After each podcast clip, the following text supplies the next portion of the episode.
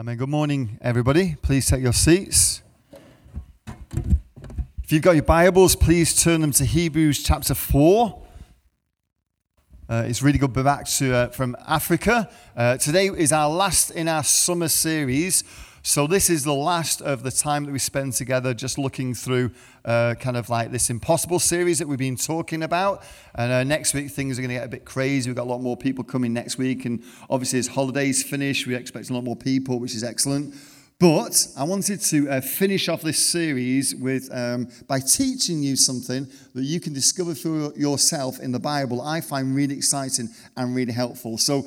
Um, We've been looking at all these different things, haven't we? Do not worry, resist the devil, love your uh, enemies, uh, lead others to Jesus, walk by faith, defeat your Goliath, and know God's voice, how to do what is easier said than done. I'm going to summarize uh, kind of some of that, if you like, at the end of this uh, series by looking at this passage of Scripture. So we're going to ask the question Does the Bible truly read me?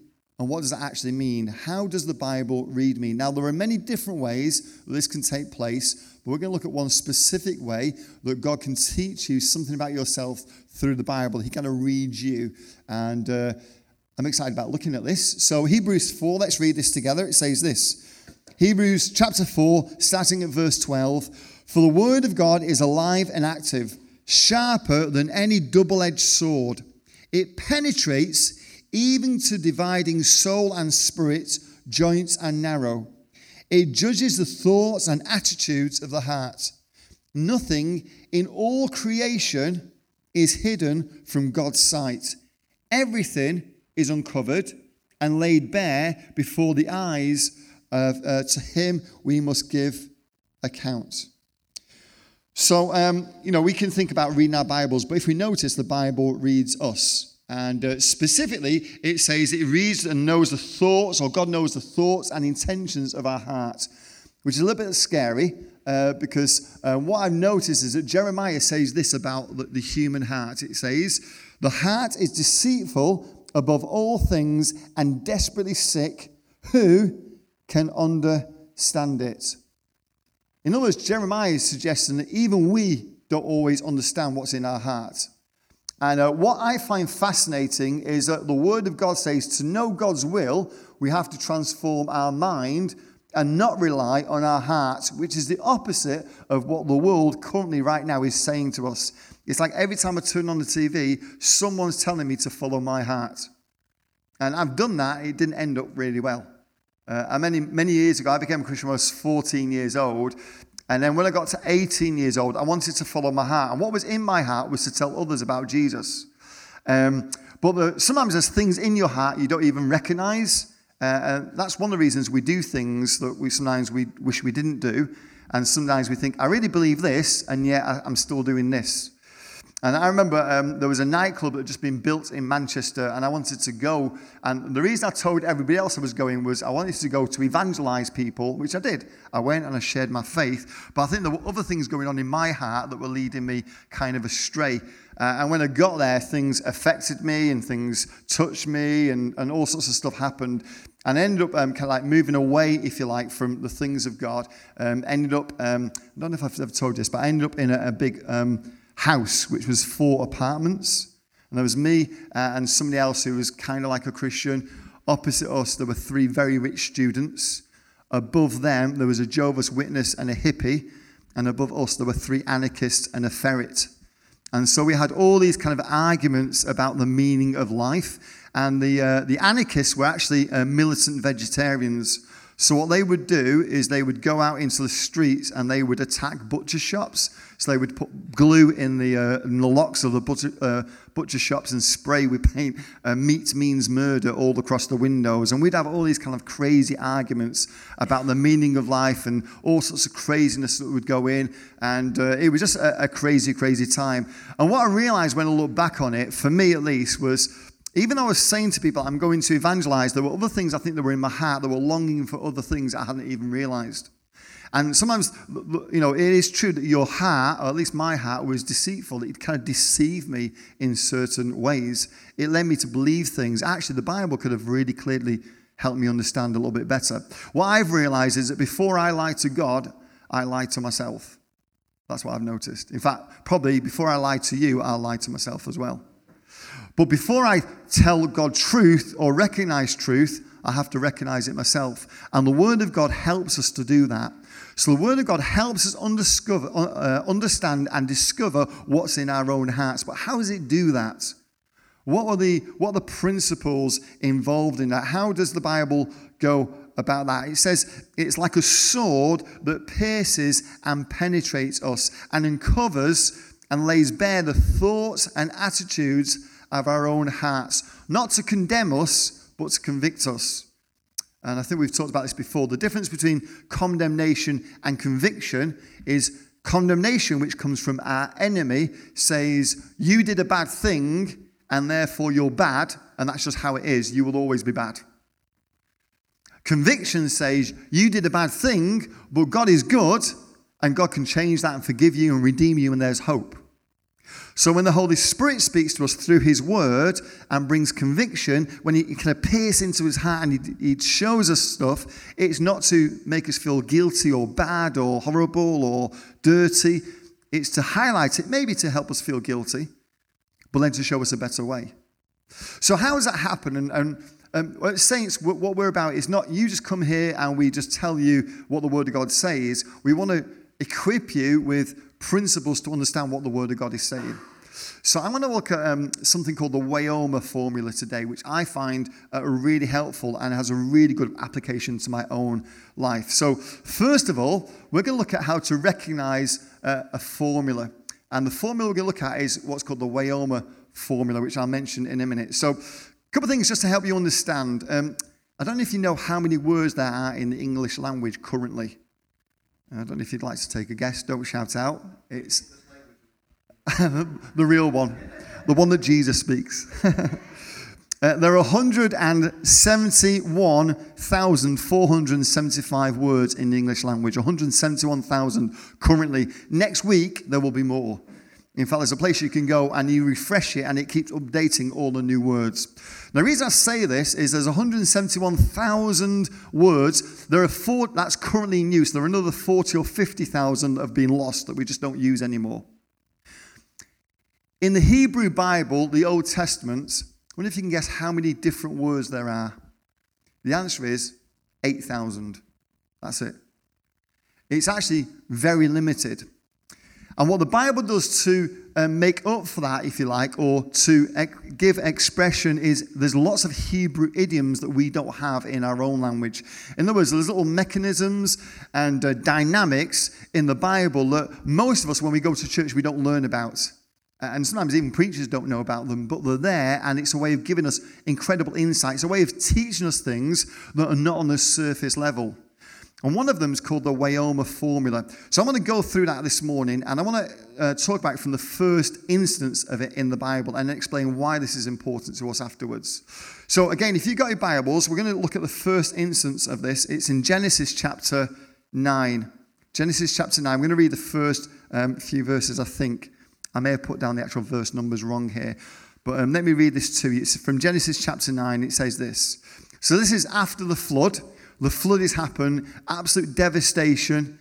Uh, the people get out, Noah gets out of the ark. Uh, and obviously, what you've got here is you've got a really complex situation that's been told in a very simplistic story fashion in the Bible. So it looks really simple, but actually, there's a lot more going on.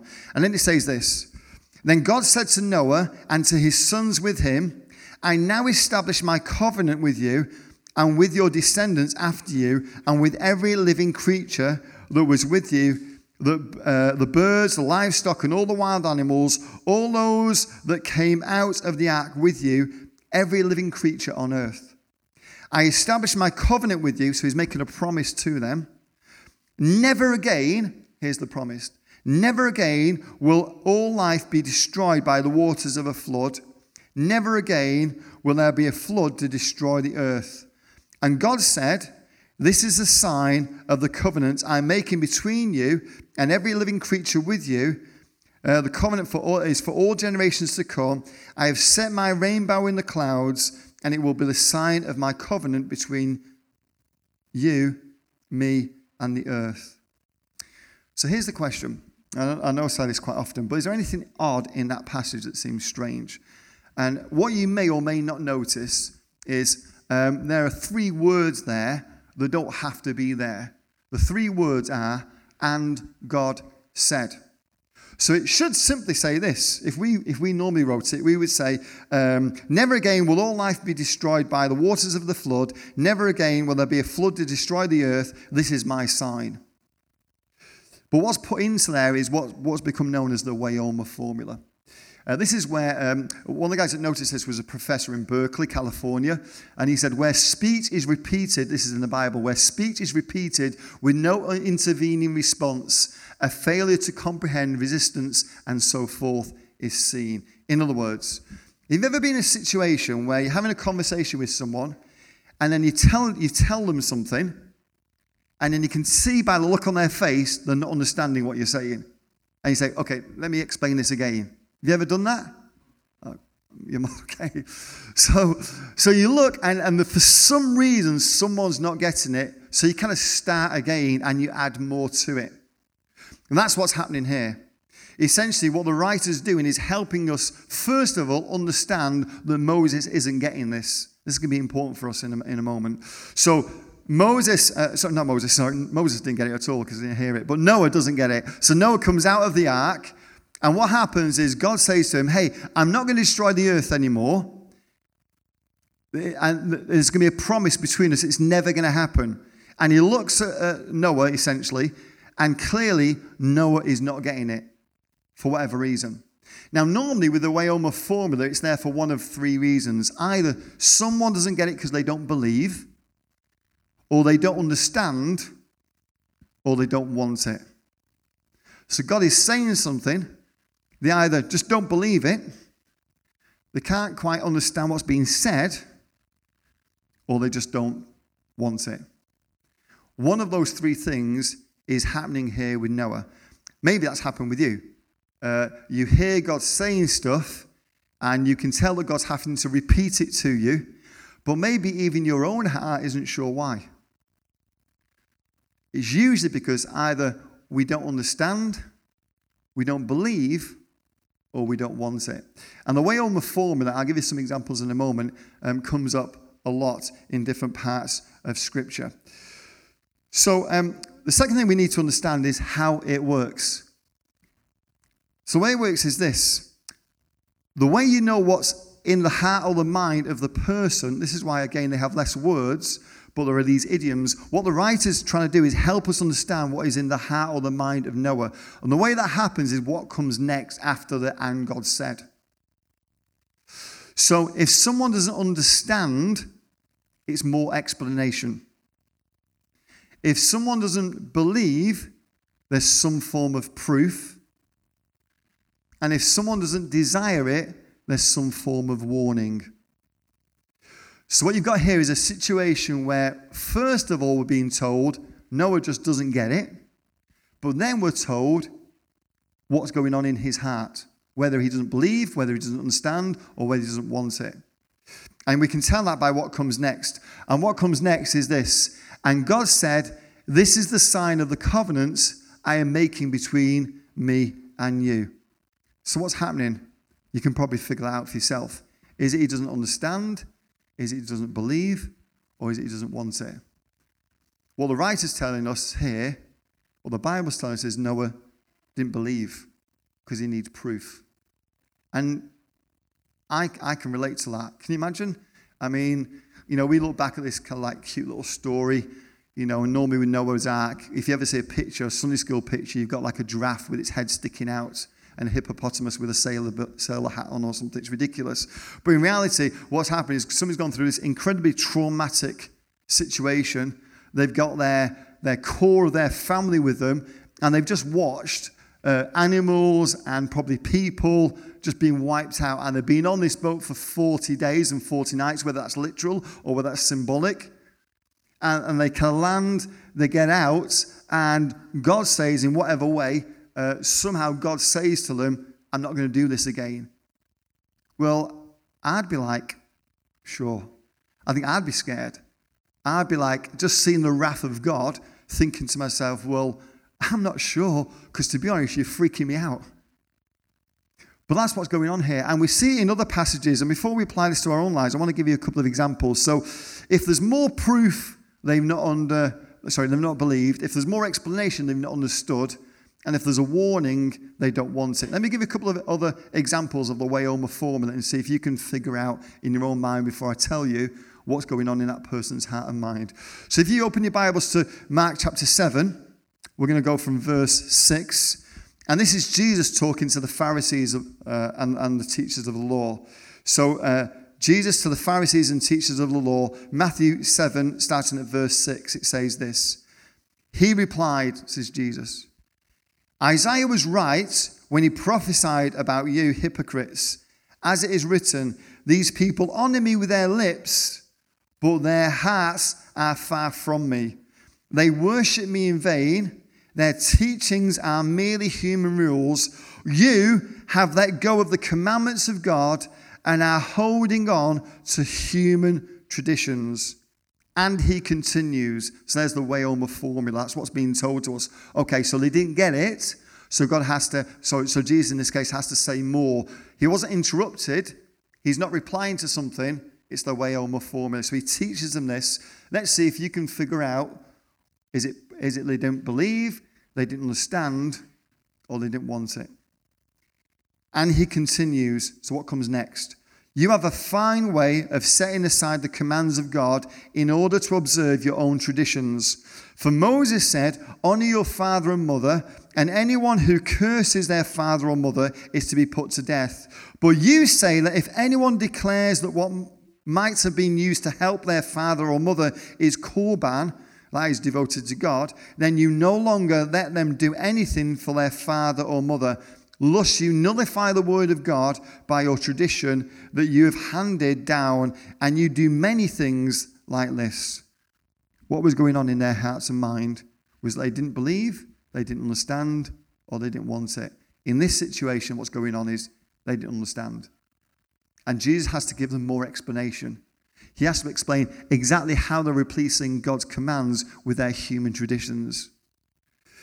So, one of my questions in a moment is going to be Is there any and God says in our own life? Is there any and God says in our own life? Let me give you one more example, though.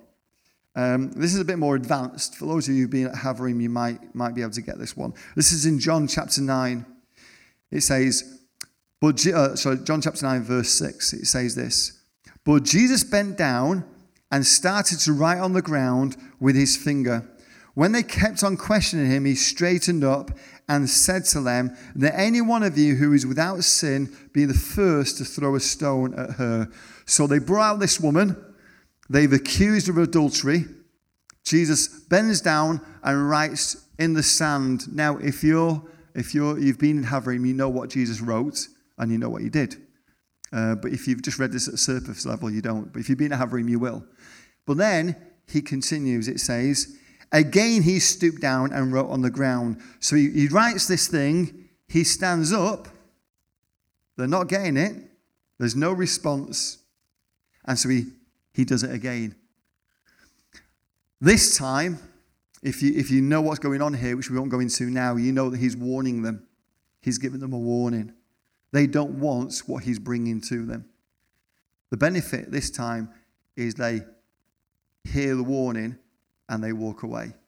The second time works. And what that teaches us, of course, is that God gives us second chances. God always gives us a second chance. Jesus gave those guys a second chance, and many of them, in some way or another, responded to that, which I think is a cool thing. So here's the third thing I want to ask just this morning as we finish our series we need to apply the formula. Hebrews 13 says, Everything is uncovered and laid bare before the eyes of him to whom we must give an account. So, has God been saying, or has there been a and God said in your life? I'm sure there has been. Have there been times when God is repeatedly saying the same thing to you? And could it be that what God says next is there to help you understand what's really going on in your heart and mind. I've been led in really good ways and I've led, been led in really bad ways, and sometimes it's because I've been confused about what's really going on in my heart. I'll say to people it's this, but actually something else is going on. And the Wayoma Formula has really helped me look into this and thought, well, what did God say next? Was there a warning? Was he teaching me that actually I don't want what he wants? Was there more explanation? Was I was just confused? Or was there more proof? Did God need to give me more proof because I just didn't believe what was going on in my own and life? Um, I don't know if I've ever shared this story with you. If I have, forgive me. But um, this is the advice I give people when, when they hear an and God said, particularly if you've gone off the track like I've done in, in the past and you want to get back. So um, many years ago, and forgive me if I don't think I've told this, but many years ago, um, I, I really got into hiking. Um, so I, I like hiking, but I don't like doing anything in life without Lynn. I like Lynn to do it with me. Preferably, she's not talking, she's just with me. That's my favorite, okay? So I like to take Lynn with me, and she's just with me, and that's what I really like. So um, it took me a while to convince her to go hiking because Lynn's more of a do the hotel, do the pool thing. I'm more of a let's go in the mountains somewhere and poo behind rocks. That's my kind of thing. I'm that's me living the dream. So um, what I started doing with Lynn was I, I, thought she likes the whole like you know Lynn's love language is quality time. So I'll just say to her, let's just go for a couple of romantic walks. Just added the word romantic in there, made a big difference. So she came with me, and I said, you know, this this time with you, darling, it's just not enough. You know, it's just not enough time. What if I got to spend two days with you? That'd be amazing. Maybe we should stay overnight somewhere, maybe in a hotel. And eventually it was a campsite. And then eventually I finally convinced her to go to the Cairngorm Mountains in Scotland for three days. So this is not a picture of the Cairngorms, but the mountains are in, uh, in Scotland. And we went for three days. She got dive bombed by this really ferocious bee and uh, it wasn't going well. The whole thing went a bit pear shaped, to be honest with you. But part of the problem was I, I, I, look at a map and I think, what's the most adventurous route we can take? So I designed this route where we're going to go, kind of eventually a huge loop that would take us three days. And I, got a, I bought a little guide map while I was with us. And about half an hour into this trip, I opened the guidebook and there were like levels of difficulty. There was an empty circle, which meant beginner half circle with half of it black, which meant intermediate, and a black circle, which meant advanced. And I looked at our route, and a section of our route was two black circles. And that was the route we're on. So we're on this route, and it did get a little bit dodgy. So we're, walking along this path. And as we're walking along this path, there's a, literally a sheer drop on the left hand side of us. And, and there's like more of a flatter, kind of like top of the mountain area as we're walking across this kind of ridge, from what I remember. So we're walking across it. And Lynn says to me, this is getting too dangerous. There's, there's a path just there, probably about six feet away, a parallel path. Let's walk on that path. So after a bit of like, you know, um, debate, we decided, okay, let's walk over. So we walked over to this path and we started to walk along this path. It was basically parallel to that path. It wasn't this path, but it was very, very similar. So we're walking this path and then the fog drops in. So fog just drops down. About 30 minutes later, the fog lifts and there was an entire lake in the wrong place. So I'm looking, and it suddenly dawned on me that I have literally no idea where we are in the mountains. I'd completely lost. I'd had no idea where we were. And I was getting nervous. Didn't want to make Lynn nervous, but I knew I now have no idea where we are. I couldn't figure out from this lake which lake it was on the map and which side of the lake we were at. I just got really confused. So what I normally would, would have done was I thought to myself, well, I guess if the parallel path was over there, let's go this way somehow, and eventually we're going to find it. Of course, I could have gone anywhere. Who knows what would happen? What came to my mind, though, was a bit of spiritual advice what once got years ago. And somebody once said this to me. It was brilliant advice. They said, if you ever find yourself off track with God, don't try and find it. Go back to the last thing He said to you that you disobeyed that you can put right which is really good advice. And I thought, so what I did was I thought, instead of going left, what we're going to do is we're going to retrace our steps. It's going to take us a long time. We're going to retrace our steps until we find the point where we were off the track, get back on the track, and then carry on. And that's how we found our way home. And, and this morning, some of us, there's an and God said. And for some of us, it's because we didn't believe or we didn't understand or, you know, we just didn't want it. But the fact of the matter is, the and God said is not because God hates us or God is done with us. It's not to condemn, it's to convict. There's always a way back. There's always a path that we can get on. There's always a, a path to one side uh, that we can find. And, so I wanted to just this morning, as we finish this course and we think about um, over the last few weeks, all the different things that God is calling us to that may seem impossible. It's in my mind, what, what over the last few weeks when I was putting this together, I was thinking was there could be situations where we're thinking, no. And I know, God, you're saying I can do this. I know you can say, I know you're saying I should forgive my enemy. And there were probably some of us in the room that day when we talked about that, that some of us went, I'm not going to do that. Uh, there's times when we talked about walking by faith. And probably that day, there was one or two of us in the room who thought, nah, I'm not going to do that. Uh, there were times when we talked about sharing our faith. And sometimes, maybe since then, God's been reminding you of those things. Maybe God, maybe God's been reminding you of that stuff and He's trying to show you what's in your heart, what needs to remove. The fact is, there's no point getting a wrong diagnosis because you get the wrong medicine. Uh, Lynn and I have a friend who um, had an issue with her nose and it caused her intense uh, pain, like extreme pillar to post. A different specialist gave her a different diagnosis. And it wasn't until, I don't know, the 10th guy that she got the right diagnosis and she actually got healed.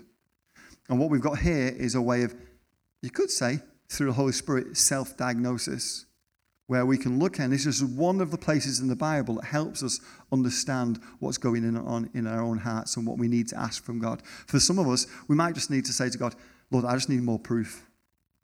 Lord, I need more explanation. And maybe if you know that, you can spend a bit more time in the Word. If it's proof, maybe spend a bit more, more time with Him in, in prayer, asking, asking Him to, to give you that confidence and that proof. Maybe you just don't want it, maybe again, just spend some time with Him in prayer and worship, just getting on your knees and submitting to Him. But there's no point ignoring what God says because He has a great and wonderful plan for us. So, lastly, let me finish with this. Essentially, He knows your heart. Isaiah says this I am the Lord your God who teaches you what is best for you and directs you in the way you should go. Ecclesiastes says he set eternity in the hearts of men. I love to talk about this. So, in my mind, and you can stone me afterwards, uh, even though we say things like there's a, the God shaped heart in every one of us that only God can fill, my personal belief is there's a God shaped hole in our heart that even God can't fulfill. Uh, because God's put eternity in our hearts. There are things in our hearts that He will only fulfill in eternity. But He knows what's best. He knows the path He wants us on to give us those things and fulfill us in the way that only He can fulfill us. And no, nothing and no one else can fulfill us in those ways. So my story ended, uh, well, didn't end, but that section of my story ended when I kind of misled myself, if you like. I got to a situation where I was living in this apartment block, uh, as you might say, and I was completely independent apart from Wednesdays. So I was completely independent, but on Wednesdays, I would put all my dirty linen into a, a black plastic bag, get on the number 147 bus, and take it through Manchester to my mum, be with my mum for an hour while she washed my bag, and then get back on the bus and go home. And I remember bizarrely, and there was no, I don't know why, why this happened, but I remember being on the way home one day, being pretty distant from God, and I was just on the top of a double decker bus. It was very, very strange. And I'm looking out the window, I know exactly where I was. I'm looking out the window, and suddenly I just this felt this incredible joy for no reason. No reason. I just felt this incredible joy. And it was amazing. And then I felt, not an audible voice, but I felt the Holy Spirit say to me these simple words Do you remember what this was like? Do you remember what this was like? And at that point, I thought, Yeah, I do. What am I doing? And kind of got myself sorted out. And, and that's that incredible joy, isn't it, of being on track in God's will because then you know that things you're pursuing, you don't have to look after, He looks after them for you. You know, we can have everything we want in life, we don't need God for it. You can grow a church without God. You don't need God to grow a church. Look at all the cults in the world. Uh, but you have to maintain it yourself. Anything you pursue without God, you can get, but you then have to maintain it. The pressure's on you. The joy of the Lord is when you're hearing Him you're following Him, you're pursuing things, but He's the one who gives you those things, and He's the one who takes care of them. So, this morning, as we finish our Impossible series, And, and as we've been challenged, and as we're at the end of that summer season now, the schools are back next week. Uh, for those of you who've been so faithful coming every week during this summer period, maybe just making a note of what was most difficult in that series, what was most tough to, to take on board, and, and have I really submitted to that? Have I really believed that? Have I really wanted those things? Would be a good thing, I think, this week to pray about and spend some time with the Lord about. Let's pray. Ask the Lord to help us. We ask Ryan to come back if that's okay. And then we're going to pray for a couple of special people in a moment as well.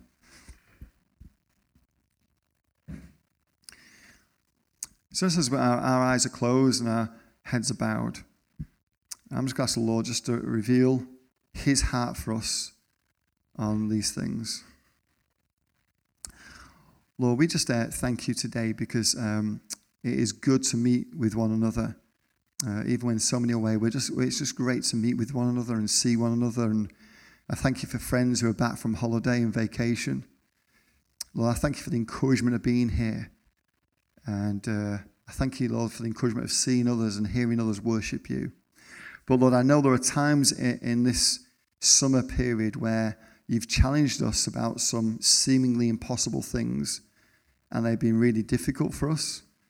There are times when some of us, Lord, maybe just went, yeah, no. And we walked away. I pray, Lord, whether it was we were just confused, whether we were just found it hard to believe, Lord, whether we just didn't want it, Lord, you would keep speaking to us. I, pray, Lord, today, I think my main prayer, Lord, today is that you don't give up with us. Don't give up with us, Lord. Just keep speaking to us, keep guiding us, keep directing us, we pray. In your name we ask it, Lord. Amen.